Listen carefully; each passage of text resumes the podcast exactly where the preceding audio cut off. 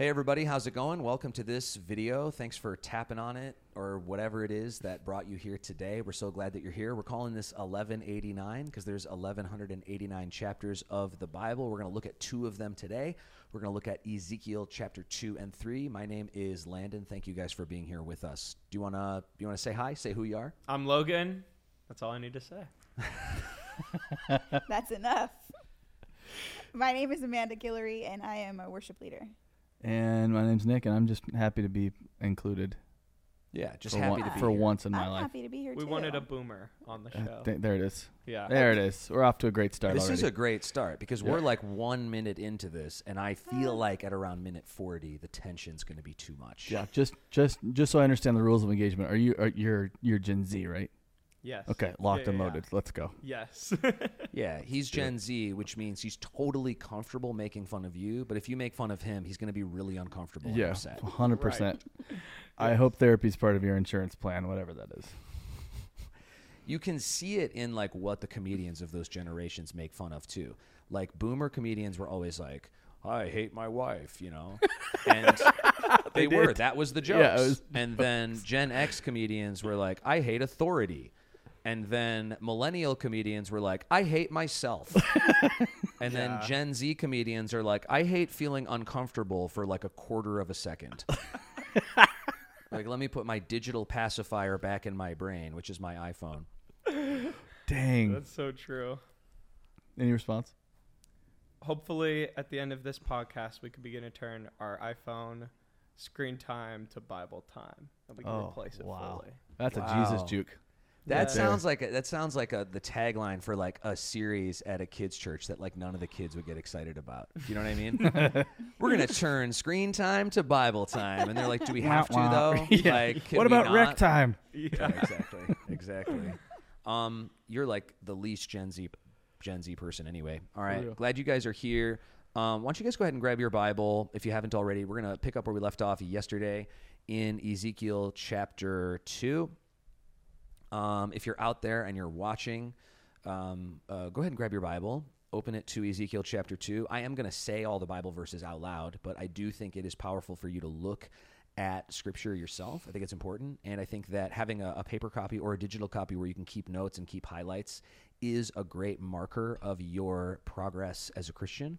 Um, the, the Bible's not the only part of being a Christian, but it certainly, in many ways, is the most significant part as it relates to our personal time with God. All right, we ready for this? We ready, people? I'm ready. Let's do it. Ezekiel We, 2. we feeling good? Let's go, Zeke. Feeling good. We're gonna do two chapters. Can we call him Zeke, or is that kind of irreverent? Zeke, I like it. Yeah. Zeke too. Yeah, or like, like, because the end kind of sounds like Kyle. Yeah. And Kyle's just like a Gen Z bro, He wouldn't be a prophet. bro name. No. Yeah. Nobody's listening to Kyle. Totally, God would be like Yeah. speaking to Kyle, and he'd be like, "Wait, one sec, God, I need to take a drink of this monster." I gotta take a drink of this Celsius. Right. Yeah, Yeah. totally. God's like, I called Kyle, and then and then the next verse is like, but God, God said, I should have known not to call a person named Kyle. Um, Sorry, all you Kyles out there. He was our number one sub. Totally. Can you imagine? Kyle Oh my just gosh. unfollowed. All right, so here's a quick overview of the book of Ezekiel. I did change a little bit of it from the first time. So you'll notice if you're watching, like sometimes I edit things during it. And so it's I'm not saying like this is the greatest outline in the world. I'm saying like here's where I'm at and here's how I'm seeing it because I'm trying to teach it. And um, I, I, I like the the the I, I wanted to have put glory in the fir- in the, the the title of the first three chapters because I do think that that is what it is about. Mm-hmm. And then in addition to that, the the judgment on the nations section is so long and laborious and egregious and intense that I did feel like it needed its own segment. It didn't feel natural to include it in one of the other parts, and so there you go. All right, we ready to go here? Ezekiel chapter 2. Where do we leave off? Do you guys remember what was going on, Logan, when we left off? falls face down, and he hears the voice of of one. That's the last sentence of one. When I saw it, I fell face down, and I heard the voice of one speaking. So hopefully, we get to hear what the one says. Exactly. But he also bef- before that had got a- an incredibly insane vision. Mhm. Insane.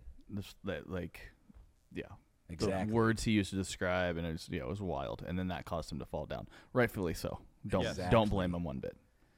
So it says there in chapter 2 verse 1 and he said to me so the the literary style of this text uh, says Daniel Block um, is set by the phrase quote and he said to me which occurs 41 times.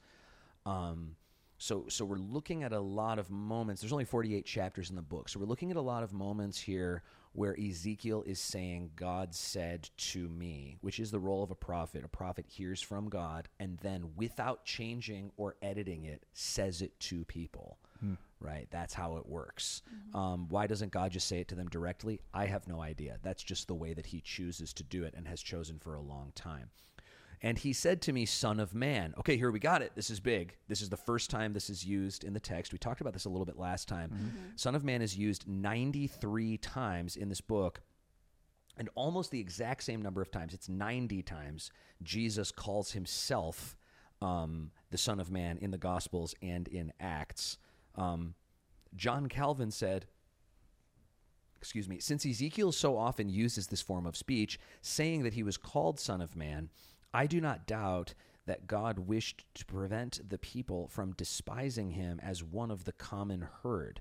For he had been dragged into exile not without ignominy. Since then, he dire- differed from the generality in no outward appearance. His doctrine might be despised and rejected. God, therefore, takes him up by the way of concession and calls him Son of Man. So, on the other hand, he signifies that the teaching ought not to be estimated by outward appearance, but rather by his calling. And that's obviously a biblical principle that he is applying here to this idea. God says, Son of Man, verse 1, stand on your feet and I will speak with you. So he falls down because he's terrified. He's absolutely terrified of what he has seen. Um, and uh, as he spoke to me, verse 2, the Spirit entered into me, the pneuma, the Holy Spirit, the Spirit of God, entered into me and set me on my feet. So it's intriguing that God offers the language of stand to your feet. Then God sends his Spirit to just lift him up to his feet. Perhaps uh, he was so burdened by what he had seen that he did not have the strength himself. And God was like, It's okay, I will help you um, stand. Um, John Calvin said specifically about that word spirit in verse 2 At the same time, the prophet teaches that nothing was accomplished by his voice until the spirit was added. So there is no prophecy from Ezekiel until he is indwelt by the Spirit of God. And now all of these prophecies are coming in that context. Nothing in the Christian life works without the Spirit of God. Right. Nothing in our lives works without the Spirit of God. We are, you know, those like, um, like just add water or like just add an egg uh, food items? Like okay th- it, everything you need except for this that's us. Yeah. we are just add water. W- nothing about us works unless we have the holy spirit and that shows the futility of the world and this is just what is happening all the time it doesn't work without that and then we see a revelation connection here which is revelation connection number two i'm not saying when I number these that there are only these. I'm just saying this is how many we have chosen to focus on. There's actually more than this, but Revelation connection number 2 in Revelation 1:10, John introduces his commissioning, quote, I was in the spirit by using language similar to Ezekiel's 2 2, 312, 314 and 324, thus placing him on a level with the Old Testament prophets. And so this uh, brings out uh, a hermeneutic, which is just a Bible study method that I think is incredibly important. And the, the, the idea that I think is incredibly important is um, you can understand the gospel of Jesus Christ and be saved without having ever read the Old Testament. Of course. The thief on the cross probably never read the Bible, right? But the fullness of the text involves understanding all of it. So you don't you don't need to read the Bible. You don't need to read the Bible at all to be saved. You can hear the word from a preacher and stand up and be saved. But if you want to understand the whole the fullness of the whole bible you can't unless you understand the old testament and so i think that that perhaps is something that's missing uh, back to the text and i heard him speaking to me verse 2 and he said to me now who is the him could either be uh, the, the, the god on the throne or the spirit depending on how you look back it's not really that clear and he said to me now there is um, what is called a twofold commissioning formula. Um, so um, how can I uh, explain this best? So what, what's about to happen is he is about to be commissioned, so like sent, uh, like in Isaiah six. You know, he's stunned and then he's seared and then he's sent, which is a, a Louis Giglio sermon I heard on Isaiah six. But here he's about to be uh, commissioned, and uh, there is. Um, uh, a, a Hebrew use of duplication of the same word in order to form a point. You don't need to understand this to understand the text, but I do think it's really interesting. And I got this from from Daniel Block. Um, so if that's interesting to you at home or wherever you're watching from, I hope that you can just grab that uh, content really quick. Son of man, I send you to the people of Israel. That's intriguing because he's in exile. I send you to the people of Israel, to nations of rebels who have rebelled against me. Nations is indicting there. There was only ever supposed to be one nation. They have two nations now. It's a disaster. It's an absolute disaster. They and their fathers have transgressed against me to this very day. He's like, I'm not talking about the past. Well, I am, but I'm talking about the past as it leads to now. He's like, this is happening today. This is a disaster. Gregory the Great said that the authority of preaching must not be offered to us who still lie in the confusion of infirmity.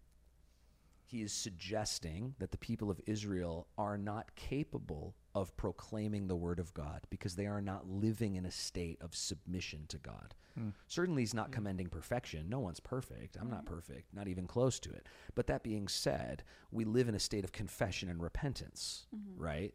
Like, I've had to repent of some things this week. Do you know what I mean? Right. Attitudes and thoughts and things like that. That's the idea there. Verse 4 the descendants also are impudent and stubborn. It's just, I laugh because it's so aggressive.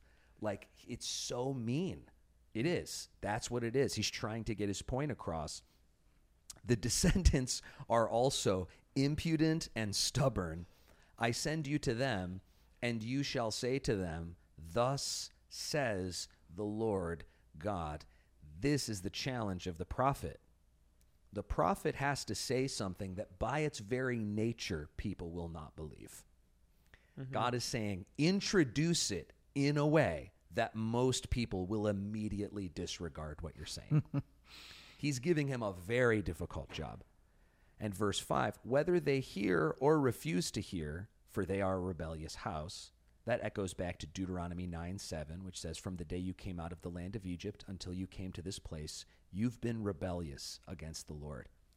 They've been a rebellious house, it says in verse 5. They will know that a prophet has been among them.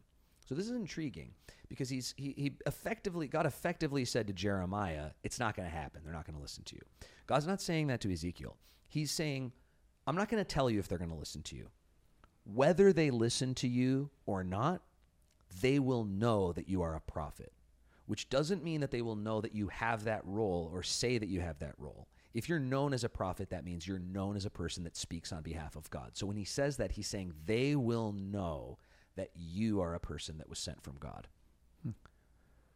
Also, Jesus said that the Jewish people killed all of the prophets. So I can imagine that he's kind of thinking, oh, wow, there's a couple prophets back there in Jerusalem. I was at their burial. So hopefully they won't know that I'm a prophet. Hasn't gone super well for them. Yep. So it says in verse 4 the descendants also are impudent and stubborn. We talked about that. Um, uh, where do we leave off? We left off in verse 6. Sorry about that. And you, son of man, uh, be not afraid of them. Right? Why would you be afraid of them? Because they've killed all the other prophets. Nor be afraid of their words, though thorns and briars are with you, and you sit on scorpions. Now we understand Yikes. what he's talking about here mm-hmm. Oh yeah. because everywhere else they're like, oh, scorpions, they're bad. I'm like, no, no, you have no idea. It's like when people talk about cold here. I'm like, no, I grew up in Chicago. You don't even know what cold is, right? When people are like, oh, I understand scorpions. I'm like, no, you don't. You don't live here, okay? Have you ever seen a black light on a scorpion? Because the moment you see that, you understand why Jesus described them as demons. Mm. Yes. Absolutely. You guys got any good scorpion They- stories? I sh- am not allowed to tell What do you mean you're not the allowed to tell? scorpion story this nobody's summer. nobody's watching. My what do, you, roommate, what do you mean you're not allowed? Well- none It's of us just are the your four of us, bro. You're an adult. my roommate got scorpion. Getting edited. And oh my um, gosh. so when it says I Well, you apologize, shouldn't have man. said you're not allowed. You should have said I just shouldn't. or or just say no. I don't have any scorpion stories. I have no scorpion stories. Or you Hey. could just say he got stung in a very awkward area. Tell you one thing. You are definitely not getting recruited by the CIA after this goes gets published. Yep. Oh, That's a good story. Talk about regret. Oh just regretting gosh. asking a, like a softball question. I actually, when I was in high school, when we we first moved here, Mhm. um, my parents bought a house that was right behind. Like it, the house was built on a portion of a farmer's field, Mhm. and the field was right behind our house. And so there were still scorpions that were not happy that their home got demolished. And Yeah. my mom was laying in bed one night, and a and a scorpion fell out of the. She watched it fall out of the ceiling fan, land on her, and like sting her up the legs. And we had to take her to the ER, and she was not well. Man, that's, And that's wild. That cemented in my mind a fear of scorpions to where like I won't bu- buy a house unless they do a scorpion search and yeah. like everybody in my family it's it's like we have a a, a very uh, unreasonable disdain for scorpions. So I don't know what nettles and briars are. Um, just thorn, just thorns. Thorny. briar actually sounds kind of pleasant. It's like a briar patch. It's like kind of you know Or sounds nice. No, briar. A, I was thinking the Breyers ice cream is good. No, a briar and a thorn. A briar and a thorn is just like the type of pokey bush that would you wouldn't walk through it. Yeah. Okay. So if it's there, it's guiding your path. That's Yeah, the idea. Those two things are just like chilling. Like you can avoid those. Scorpions are like you said, they're demons and they're on the o- Oh, yeah. offense at all times. I'm in my terrified mind. of those things. Yeah, and it shows why, like Jesus said, uh, scorpions are demons. He didn't say it like that. He said, you know, scorpions are representative of demons in Luke chapter 10, um, verse 19. Um, John Chrysostom, who was the bishop of Constantinople in the 400s, said of this verse, these thorns have the natural characteristics of sin, for where there are thorns, there you will find snakes, serpents, scorpions, and every power of the devil. And that is what he's talking about. He's talking about this idea that you are sitting on. You're just in a, you're just, it's a disaster, man. Like, it's not going to be easy. That's the idea of what's being said to Ezekiel. Um, which is which is a really hard sell. like the Lord, first of all, puts on this you know spectacle, knocks him over, stands him up, and goes, "Hey, what I'm asking you to do? Here's a ten minutes on why it's a bad idea." Yeah. Totally. It's And- so Yeah. true. Then goes, "But don't worry, It's the real. It's and you know it. what? It's the real way to recruit someone to an incredibly difficult job is to tell them how difficult it actually Yeah. is. exactly." When I used to recruit volunteers for youth ministry, I would say this is probably the hardest ministry to serve in. It's probably the ministry where you get thanked the least, and it's probably the ministry where you, will feel frustrated the most. But I believe it has the most impact of any of them. And I found that like that type of pitch really helped people. You know, perhaps perhaps that was uh, something like what God was thinking here. Verse six: Be not afraid of their words, nor be dismayed at their looks, for they're a rebellious house. He's like they're going to be giving you the stink eye. Zeke. You're gonna Yeah. get you're gonna get the Jewish stink eye from these people. They're not gonna like you, my guy.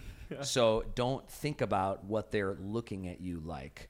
You shall speak my words to them. That's the role of a prophet, whether they refuse to hear or whether they hear, for they are a rebellious house. So that's the third time he said that. But you, Son of Man. That's the second time there. We're not going to count each time, but we're just going to notice over time how often that um, title is used. Hear what I say to you. Don't be rebellious like that rebellious house. He's like he's he's separating. You see how he's separating him from them. He's like you're not like that. You're not going to be like that. Um, open your mouth and eat what I give you. And uh, he's talking literally because when Ezekiel looks up, verse 9, a hand was stretched out to me, and the scroll of a book was in it. And he spread it out before me. He opens the scroll, and it had writing on the front and the back. That happens in Revelation as well. And there was writing on it words of lamentation and mourning and woe. Um, uh, it's it's unique that a scroll would have writing on both sides because it's not like a book where books have words on both sides. This would have been very unique in a scroll. Um, Hippolytus said that the scroll symbolizes the prophets and the apostles. Um, I see it as a preparatory moment of the calling, and so this is the calling of Ezekiel. Here are some other um, times when prophets got called. Isaiah has a thing similar to this, where uh, this this this this this hot stone is held up to his mouth and sears his mouth. Um, and I, I see it as a, picture of what's happening. Because think about what God is saying to him before he shows the, the, the, the scroll, before he gives him the scroll. God is saying, You're going to say what I tell you to say, right? You're a prophet, right? So you're not an interpreter. You're not, uh, you're not doing soliloquies, right? You're not a writer, right? You're just you're you're a delivery mechanism, mm-hmm. right? And so when he eats the scroll, it's like it's like I'm going to put the words in you and that's what you are going to say. That's the idea. And it's the same thing with Jer- with Jeremiah and, and Isaiah. I see it uh, as that. And and Amos, which Amos 7 is like one of my favorite passages in the Bible that people don't know about. That's the passage where the two prophets have a battle. It's just like randomly in there. Yeah. It's amazing. That's cool. Prophet battle is incredible. um, okay, so let's continue here. Um, so that's it. That's that's chapter two. It's it's a lot shorter of a chapter. Um, the chapters and verse divisions are not inspired. In case anybody knows that, it's just a, a, a man-made way of assessing, you know, where we're at and stuff like that. So they could have easily just continued on there. Uh, chapter three, and he said to me, "Son of man, eat whatever you find here. Eat this scroll." And go speak to the house of Israel. Eat this, eat this paper. Yeah, You know. I gotta be honest. That He was illiterate. I got some questions. Yeah. Yeah, Okay, It is totally like that. I think you should leave meme where he's like, "I eat paper all the time." Um, Yes. it's it's So- so, much. So I opened my mouth, verse 2, and he gave me the scroll to eat. Uh, John Calvin said, He adds that he opened his mouth for the sake of obedience, by which he signifies that he was not curious or dainty in seeking to taste it, but that he took what was divinely offered to him without the slightest hesitation. I do think that that's like such a good insight into the text. He's like, do this weird thing, not weird like bad, just weird isn't like unique. And he's like, okay, like I just I love that. That is the that is the attitude of submission to God that uh, the individualism of America has robbed from us in our uh, discipleship to culture. Um, this idea of God says it, it's clear to me. I am going to do what He says is brilliant. And I just believe so much blessing flows from that type of obedience to God, albeit it also comes mingled with pain, like in the life of Christ. Verse 3 And he said to me, Son of man, feed your belly with this scroll that I give you and fill your stomach with it. Then I ate it, and it was in my mouth as sweet as honey. It's just like the scroll that John ate in Revelation chapter 10. Gregory the Great said, What are the bowels of the belly, if not the interior of the mind, right intention, holy desire, and a, will humble before God and conscientious to its neighbor? I'd like to stop here and talk about this this quote for just a second because I'd like to talk about this uh, idea, which is um, often in the Bible, uh, in the Old Testament, when it says the gut, they retranslated it into English as heart because people, when they were translating the Bible, did not believe that the gut was a place of thinking in the body, so they thought that it was wrong. And I find that so interesting because now science has revealed, you know, all the bacteria in your gut, all of the way that you think instinctually, literally in your gut. That's like a scientific thing. And I mm-hmm. just love stuff like that. I love when the Bible supersedes kind of like temporal science and then Oh, science sure. kind of back catches up Yeah. to it. Yeah. And I always find it interesting that they sometimes translate it at heart because that is wrong. And Gregory the Great is right. He is saying something that science has proven in the future, which is that the gut is a place of instinct in us. Like we, th- you guys, you guys, you guys knew that already, right? Mm-hmm. That like your heart and your brain, you have, you have different thoughts in those places, right? Right. Yeah, okay, okay, okay, okay, cool. So, um, eat the word of God, speak the word of God. That's the idea here. Verse 4 And he said, Son of man, go to the house of Israel and speak with my words to them. For you are not sent to a people of foreign speech and a hard language, but to the house of Israel. He's like, it's going to be hard, but not because they don't know what you're saying. Um, because they're stubborn and disrespectful. that's exactly And right, rebellious. and that's that's where he comes The to worst. right here. That's exactly where he goes with it. You're right, Nick. uh, not to many peoples of foreign speech and a hard language whose words you can't understand, because surely if I sent you to such, they would listen to you. And that's exactly what happens in the book of Jonah. People hear the words of God, they respond to it, right? And now he's saying, I'm sending you to the group of people who I promised I would keep going with. And um, they're not going to listen to you. Verse 7 But the house of Israel will not be willing to listen to you, for they're not willing to listen to me because all the house of Israel have a hard forehead and a stubborn heart, which intriguing is showing the three places that we think. He's talking about the gut, where he ate. He's talking about the, they, they're hard. They're not going to listen to you, right? And he's talking about the hearts. There's the three. This is an indicting comment. The people groups with a hard language would listen, but God's people with hard foreheads won't. You see that idea. Hmm. The language seems harder, but they would actually listen. We're, I'm sending you to a harder place. The language isn't going to be a problem, but the hard foreheads are going to be.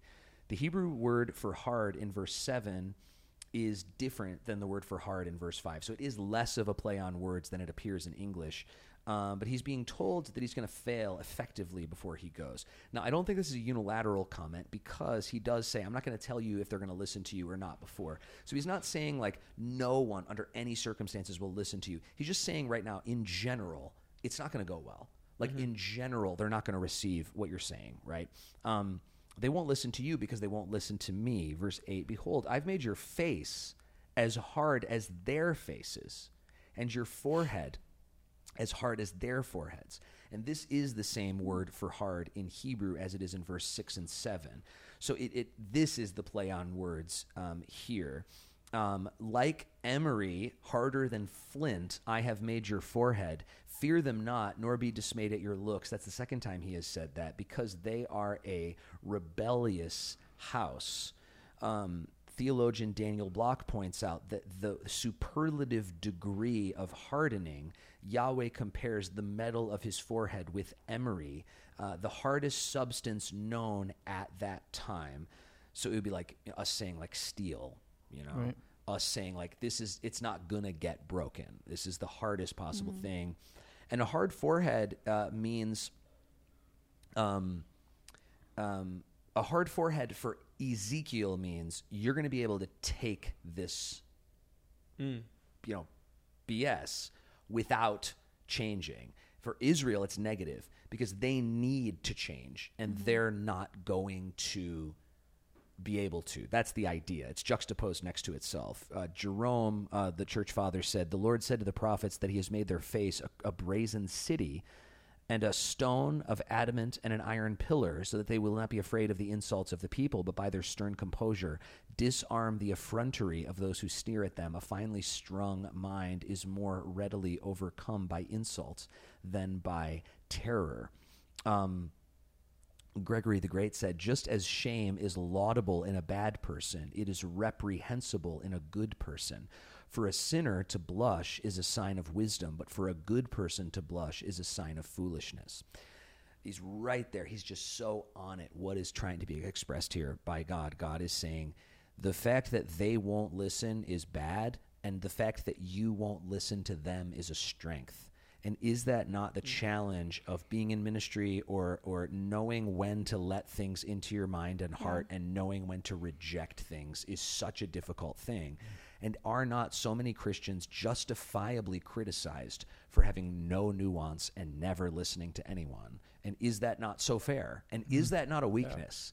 And then are not pastors so weighed down by reading and rereading negative emails 200 times, wherein they should have read once and then let it go, Yeah. right? So I think that that is a pretty interesting idea there. Verse 10 He said to me, Son of man, all my words that I shall speak to you, receive in your heart and hear with your ears. He's talking about understanding.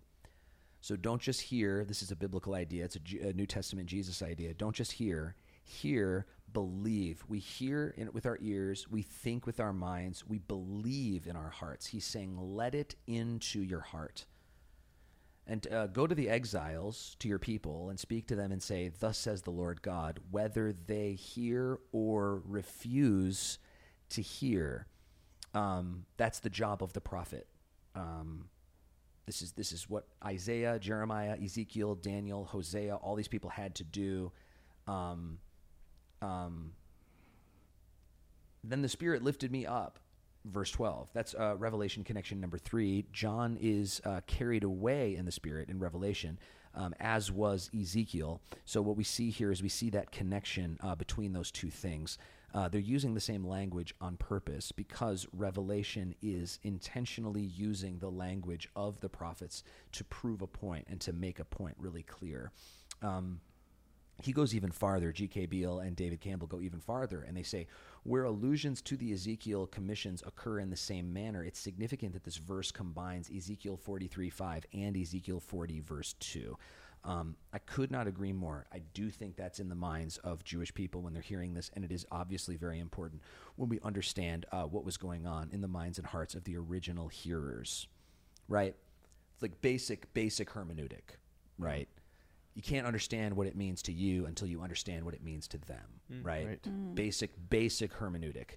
Um, Which Like- which is sort of interesting because the mirror of that is what strikes me about verse ten. Hmm. Is you know you, you talk about the obedience piece of, you know I just love how you know God said eat this and he, and Ezekiel does, and yeah of course. But I think if any of us had also just went through what he went through in chapter one.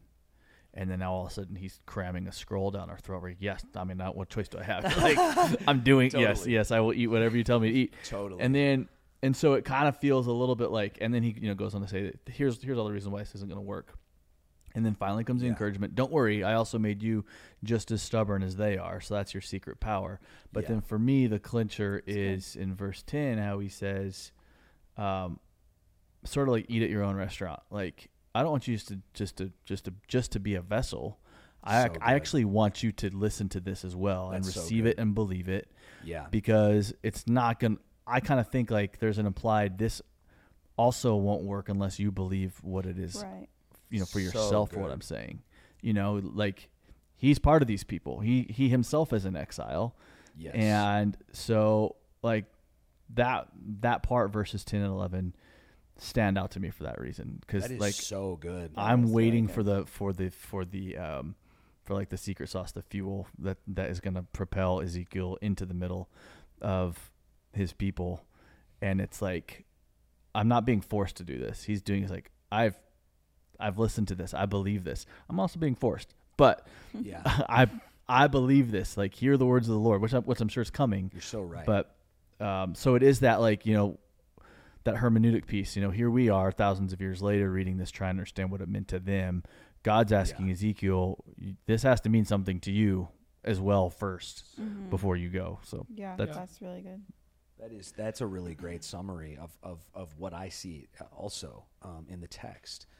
Um, and the Spirit lifted me up, verse twelve, and, and and I heard behind me the voice of a great earthquake. Blessed be the glory of the Lord from its place. This is the the voice of something that sounds like an earthquake and words at the same time, because that is what he's hearing when it sounds like an earthquake. Verse 13, it was the sound of the wings of the living creatures as they touched one another. So the wings are, are, are uh, b- not speaking, but they are creating sound that is creating content uh, for the ears of the prophet. And it was the sound of the wheels behind them and, and, and the sound of the great earthquake. They're back. Totally. They, uh, they never left. Um, but now he's kind of aware of it again. Oh, yeah, um, the Spirit lifted me up and took me away, and I went in bitterness in the heart of my spirit. Why? Because he's aware of what this means. He grew up a priest. He knows the stories of the prophets. They don't have great lives. They don't have great holidays. People don't like them. People murder them for saying what God wants said. And he is aware of this. Um, and so he's like, ugh, like I, it's just bitterness in his heart because he is coming to grips with what his lot in life is going to be. The hand of the Lord strong upon me. Um, I'm going to go through some of that uh, content in a minute. Um, and, and I came to the exiles at Tel Abib, who were at the dwelling by the Chebar Canal, and I sat where they were dwelling, and I sat there overwhelmed among them seven days. So remember, this is the place where he started. He had a vision alone on this canal next to this river, and now, after this vision's over, he's like coming to grips with what this means and he is so overwhelmed with uh, intensity and, and bitterness knowing what this is going to be and now he goes to where the other people are and he just sits there overwhelmed for a week um, um, Understand- Relatable. Yeah. I, I, I think um, perhaps another translation of bitterness is great distress um, in Hebrew. I, I personally think that that's a bit better because I think that it's communicating being aggressively overwhelmed, not being aggressively upset. right. So I, I see it that way. Yeah. Um, the idea, uh, verse 14, is effectively that he is riding on the chariot. When it says the Spirit of the Lord lifted me up and took me away, the idea is that he's like going with this like celestial host, kind of. It's like this kind of crazy idea. Tel Abib there means um, hill of ears. The location is um, unknown, but the name is preserved in its modern version, Tel Aviv, which is one of the principal cities of Israel. So, for some somehow they effectively named Tel Aviv partially because of this, or something. At least that's what this theologian is saying. But it's not geographically the same location. Exactly, Because not Tel the- Aviv's on the like on the coast. That's exactly right. Mediterranean, and this is more like modern day Iraq. That's exactly right. That's exactly right. So, um, um, uh, Daniel Block also said that a Babylonian administrator had p- probably assigned this region to the Jews in order to rebuild their local economy. So now is the time where we're going to be talking about what it was like in exile. What were the conditions like in exile? Because this is the first moment where he's kind of like out of the vision and living life. And so this is hard for people to understand. Okay, so they got taken into exile, right? They're not prisoners, right? They have been removed from any ability to oppose the Babylonian Empire as soldiers. But now they're just living there, right? It's not like it's not like the uh, Israelites in Egypt. They are just living. They're just starting over, and Babylon is making sure they don't have any weapons, and you're not in your homeland. So they are they are dominating, and they have control and power. Once they have control and power, they don't care what you do. It's a gigantic prison camp. Exactly. But they can leave. You can walk away. It's Right. not like they're stuck in there. But they're where would you go? Right. There's nowhere to go. There's nothing to you can't you know. So, um, uh, this exile lasted from 597 to 538 BC. Um, it started because they stopped paying taxes to Babylon or Babylonia. Nebuchadnezzar, the king of Babylon, came and put Jerusalem under siege. They were under siege for two whole years. Um, some of this stuff happened before, some of this stuff happens after, but this is just the general exile content. Um, they ran out of food, the walls were breached, the king's family was killed. They gouged out the king's eyes and brought him to Babylon. Now, you'll remember number five when later in Ezekiel, some guy like runs up to Ezekiel and was like, The city fell right? That's when that happened. Does that make sense? Hmm. Hmm. So now there's a few people in this exile community, and there's more coming, but I'm just saying this is the way it was in general, and this is how it happened. But it happens over the course of the first 24 chapters. Well, and there's and there's like concentric levels to this, right? Like it's one thing to live free. Yeah, It's one and, and then it's a worse thing to live to live in exile, and it's even worse thing to live under siege. Like under siege is when all contact supplies, everything from the outside world is cut off. There's no trade. There's no food coming in or out. There's no Yes. water. You're just you're just oh, and that's where it comes to this idea. I don't know what he's talking about. That's where it comes to this idea when it says later in the text, it says, um, "This city is the cauldron, and we are the meat." It's talking about siege in that time. Um, they lived effectively in a miniature society, trying to follow their customs. So, were they celebrating the feasts from Leviticus 23? I don't know, probably. They're probably trying to. You know, were they sacrificing? Who knows? Did they build an altar? We don't know. But they were trying to follow their customs in general. They lived in both rural and urban environments. Um, and I got this content from where? Um, Laurie Pearce in the Biblical Archaeological Review is where I got some of this content. Um, they were effectively forced refugees.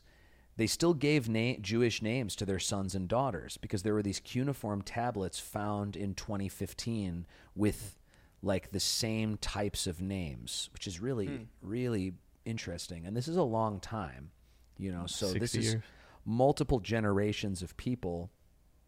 But they maintain their Jewish tradition. Yeah, and it's kind of beautiful. And they didn't um exclusively like when they had kids, they're trying to like still be Jewish, you know, which is very beautiful. Uh, they were given a monthly ration of food and oil from the Babylonian government, and then you see this type of exile content throughout the Bible. Psalm 137 was written in exile by the rivers of Babylon. There we sat, sad and wept as we thought of Zion. They're like thinking of Jerusalem where they can't get back to, you know. Um, many stayed and did not return to Israel in 539. This is a thing that I don't think a lot of people understand. Some people liked it and they never went back. So when God ended the exile, some people were just like, eh, we're just going to stay here, which is wild, right? And it shows how little value some of them had for their, their heritage and their country.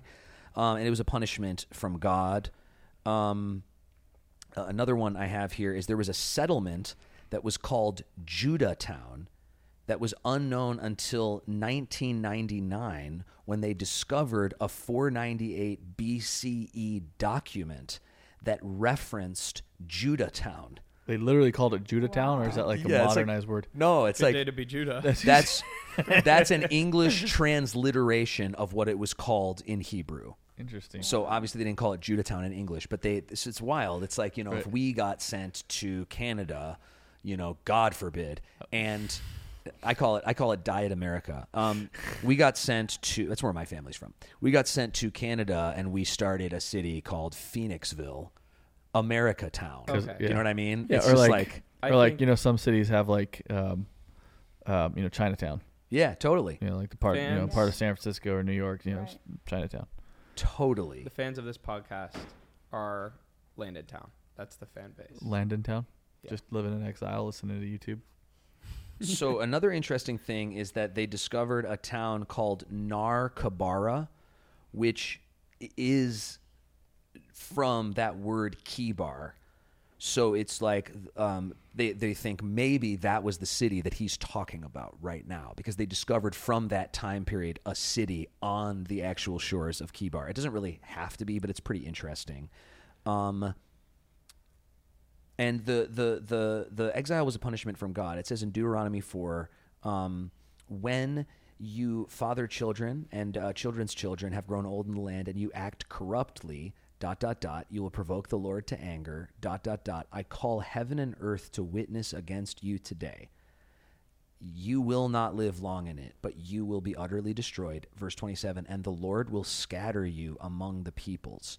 So we don't always understand this. They had a national identity sense of if we don't do what God is asking us to do, we will not be in God's promised land. That was repeatedly said in the book of Deuteronomy. So we always think of the exiles like, oh, wow, that's crazy. That's not what they were thinking. Hmm. If they had any familiarity with the Bible, their Bible, which they would have, they would know this is the result of blank.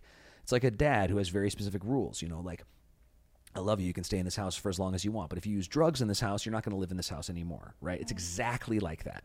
Everyone knows the rules. So if you are doing that, you know there is a chance that if I get caught, I'm going to be blank, right? And so this is the the culmination of um, this.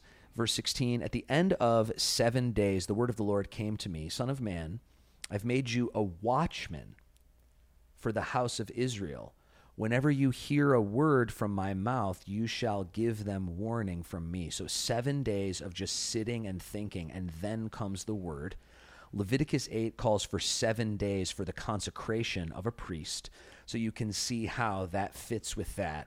And then here we have Ezekiel the man. And these are all of the roles that God is going to call Ezekiel to. This is not my chart. I wish it was because I love this chart, but this is from uh, Daniel Block. These are all of the roles that Ezekiel is going to uh, have in this book, and I, I love I love how much it's different. like the the vision language from chapter one, it gets very different than that, and then it gets to like parable language, r- like riddle language. It gets to performance art language. It gets to judgment language, and then he's also like seeing the the vision of God. Like there's a lot of really cool different things. Um, so he's like he's like got his phases, you know. He's got his phases. So like I see it like the the phases of like these are all the different Bob Dylans, right? Right.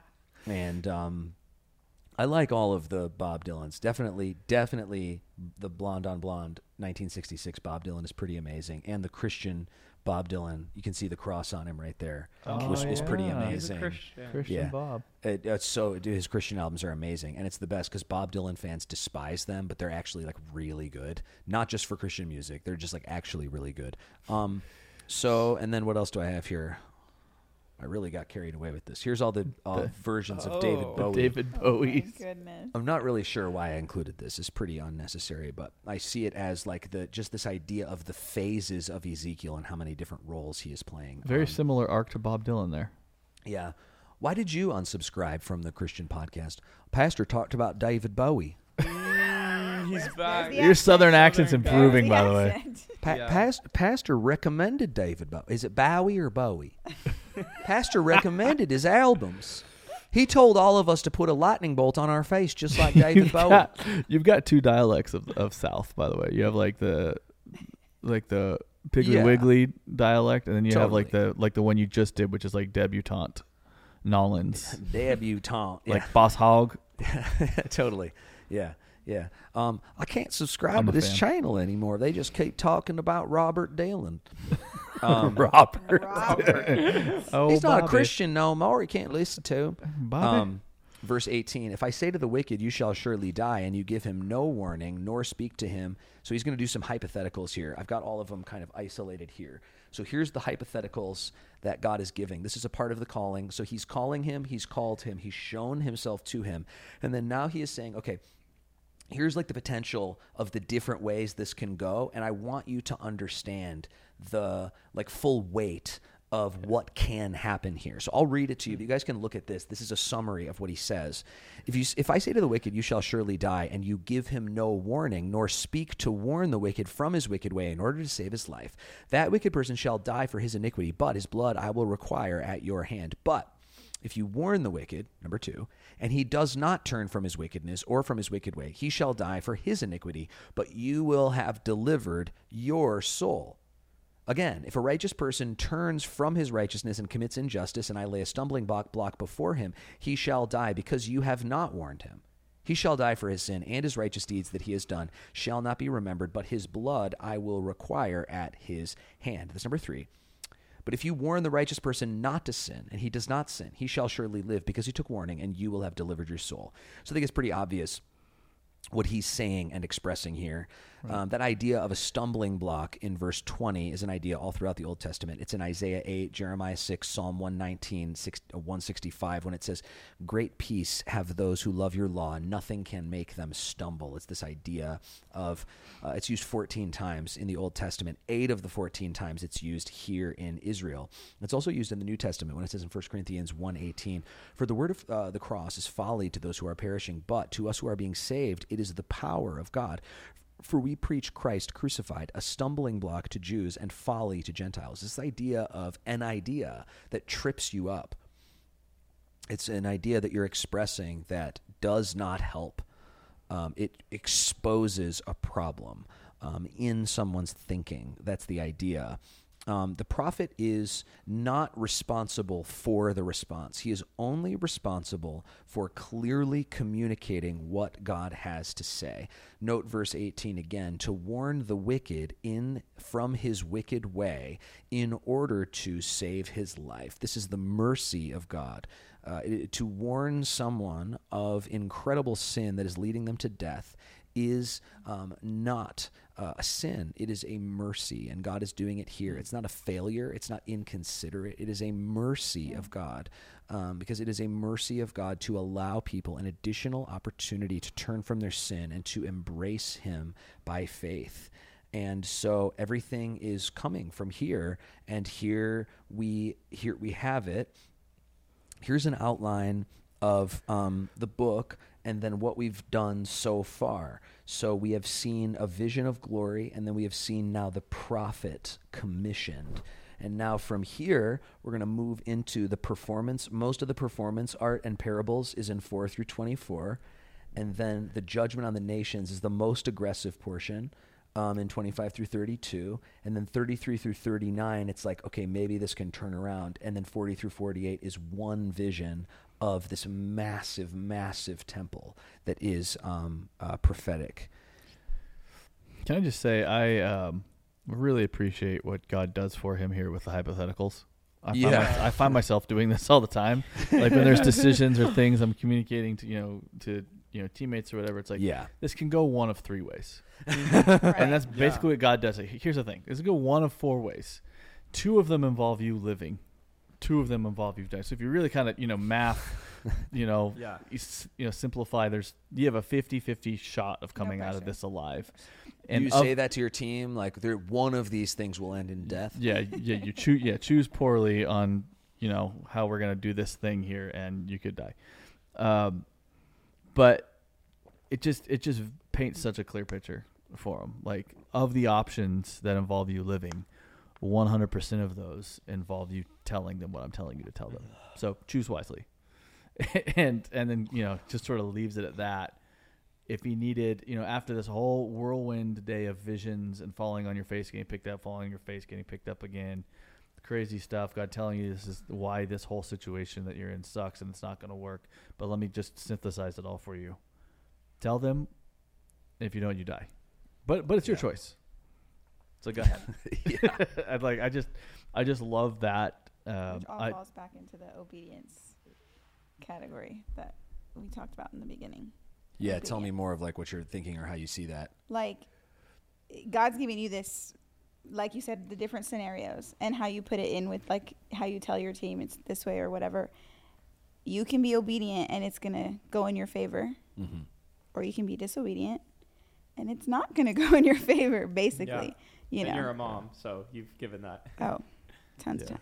Yeah. Totally. Totally. Yeah. It's like the way I explain the Old Testament to people. I'm like, okay, I have these rules in my house about like which doors you can and can't touch. They're ridiculous rules. I despise them. Yeah. I despise these rules, but I have to have them because if Yeah. I didn't, they would have de- my kids would have destroyed my house by now. Right. And so th- we're going to come to that because that's a passage that's coming later where it says your rules quote which were not good. It's one of the most difficult passages in the Old Testament. Um, I'm very excited Wait, about who it. says that Eze- ezekiel uh, says God- that to god Uh, God says that to Ezekiel. oh, okay Uh, he says, "quote I gave them rules which were not good." End quote. And so that's kind of like really problematic for people, but I, I think it makes a lot of sense, Yeah. especially in in conjunction with the way Jesus talks about it. Does anybody else have any thoughts, ideas, questions, discussion points, things? I just think, I mean, I'm you know just reading about this, I'm exhausted. for, like I'm I'm just tired for him. You know, I'm I'm like, dude, this has been this has sucked. Like this day has not been good for you, and I'm just reading about it. Um, he's Yeah. had his mind blown with stuff that doesn't make sense Yeah. to the point where he's talking to God, and then and then now he's being asked to not go to a foreign people, like that. Mhm. I guess the thing that that that I'm hung up about, like these are his people. Mm. It, like he's not being called to go to a completely different group of people where it almost would make the ask easier. Like I don't Yeah. care. I, I can tell. Sure, hey, God says yeah. do this or you're going to go to hell, um, and then leave. And I don't know. Like these are people he grew up with. He he has a wife Yeah. who's probably going to be impacted by this. right. Um, Right. You know, I don't know if he has kids or whatever, but it's just it's a it's a massive burden how much his life has been turned upside down. I just Mhm. Yeah, generally feel like tired and like exhausted for him. first in exile, now this. Yeah. Yeah, Mhm. And now, and like, I'm just reading about it in an air conditioned studio. like, I can't imagine. I just can't Yeah. imagine. Right. A lot of times it's easier to be a missionary in a remote village than your own home. Mm. Yeah. that's Wow. Wow. Yeah, and Nick is like, that sounds so difficult. And then he's like, hey, can you turn it down like a half a It's degree so in here? hot here, man. Like, it's just, it's really difficult. It's going to go one of two ways. You can turn the heat down. Yeah, or, totally. Nick's like, I'm being persecuted. Please turn it down. And someone's like, it's okay, Nick. Philippians 4.13. You can do you it. can do all things. Yeah. Lunch is on its way. It must be so rough. Well, thank you guys for being here uh, with me today. Thank you. And thank you guys for watching. Um, it would be great for the channel if you would um, like, thumbs up, comment, um, subscribe, or share, or all four. That would be fantastic. And if God brought someone to mind that you think would benefit f- from this content, I would encourage you to share it with them. Why not? And who knows what God is going to do. You know, the Bible says that the word of God never returns void, and this is an idea that I hold on to, which means that the, when the word of God is proclaimed, it never comes back empty. And so, if God puts that on your heart, I would encourage you to do it, or share uh, some of the content, just like literally yourself, with someone, and um, we will we will see you guys here next time when the performance art starts.